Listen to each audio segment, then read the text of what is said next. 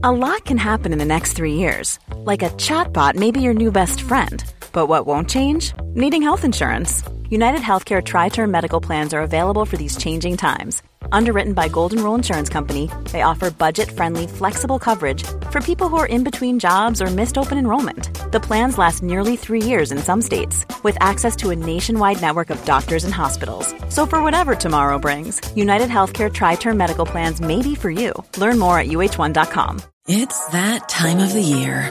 Your vacation is coming up. You can already hear the beach waves, feel the warm breeze, relax, and think about work.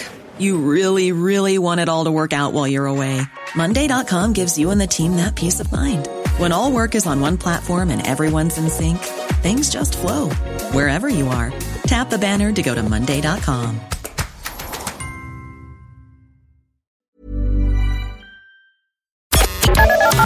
The Opinion Line on Cork's 96 FM. I almost feel guilty talking about food um, after that, but I will because, look, you know, thankfully, many of us don't have to worry about where we'll sleep over Christmas, and that's a you're being right. That's how, it's, you're so lucky to be able to say I don't have to worry.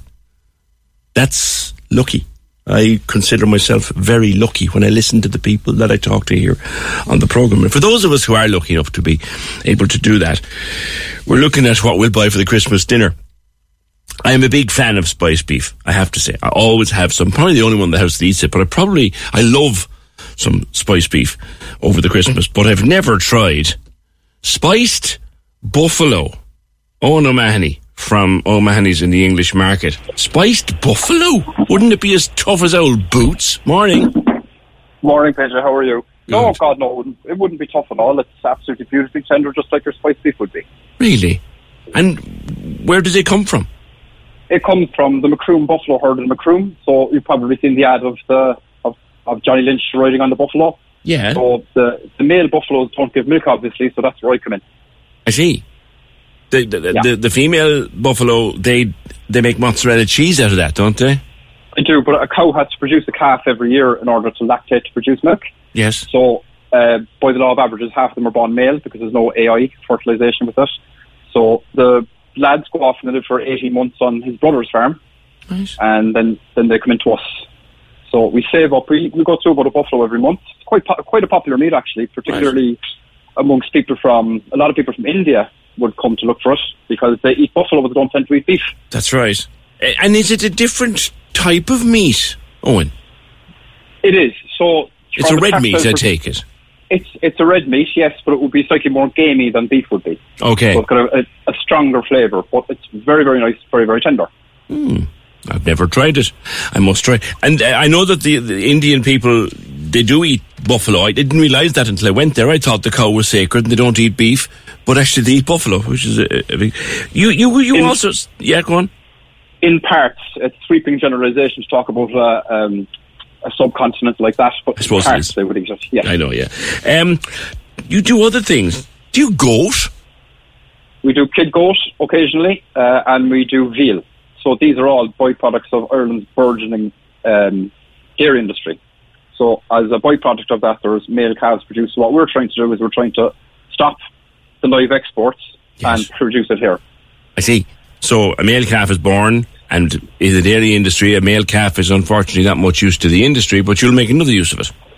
Exactly, and it's not it's not much good for beef either. Yeah. So it's only it's only good when we're younger.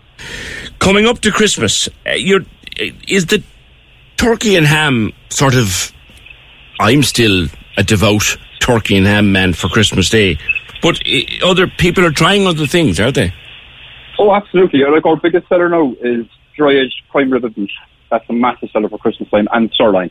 So people are going for roast beef for they're going for something a little bit different. Free range porchetta is another thing we do, which is like the loin and the belly rolled together with some fennel seed, orange zest, lemon zest, parsley and garlic. Right.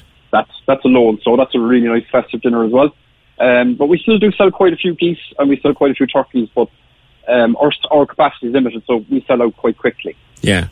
Yeah. Is there a shortage of turkey this year? No, there's no shortage. No.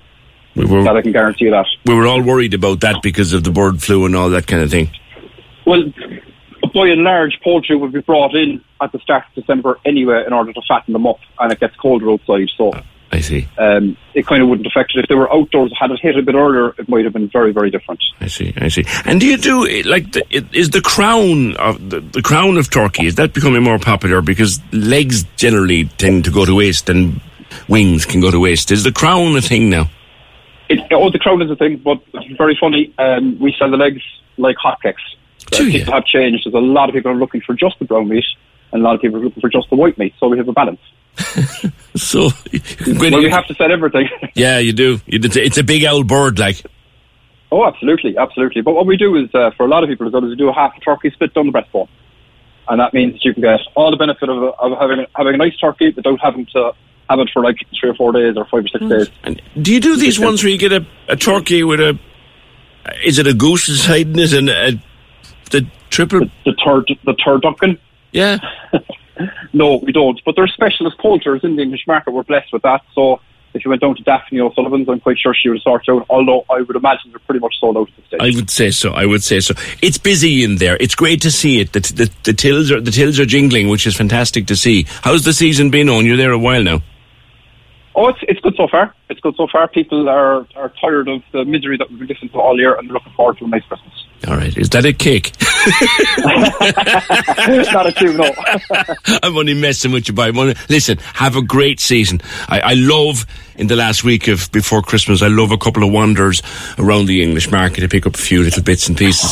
So I'll be over. I'll be over to you. Uh, give a little bit of spice buffalo, maybe for the. I must try. I'm dying to try it now. Thank you, O'Mahony from O'Mahony's Butcher at the English market. There's a thing now. And maybe if we only have a few minutes left today, have you abandoned turkey and ham? Are you trying something else? Barry would tell you a story. Barry in the newsroom would tell you a story about the time he had salmon, barbecued salmon, for Christmas dinner. Now the reason is there was a power cut, and the oven wouldn't work, and he turned on the barbecue and put salmon on it. But do you do beef? Do you do goose? Do you do what? Do, what do you do? Um, I know that when the Eastern Europeans came over to Ireland in large numbers, carp became very popular. They eat that big, huge carp on on Christmas Eve. Now, I, I love fish, lads. If it swims, I'll eat it. But carp is horrible. Ah, it's, it's full of bones. But what other things do people have on uh, on on Christmas Day? Corks 96 FM.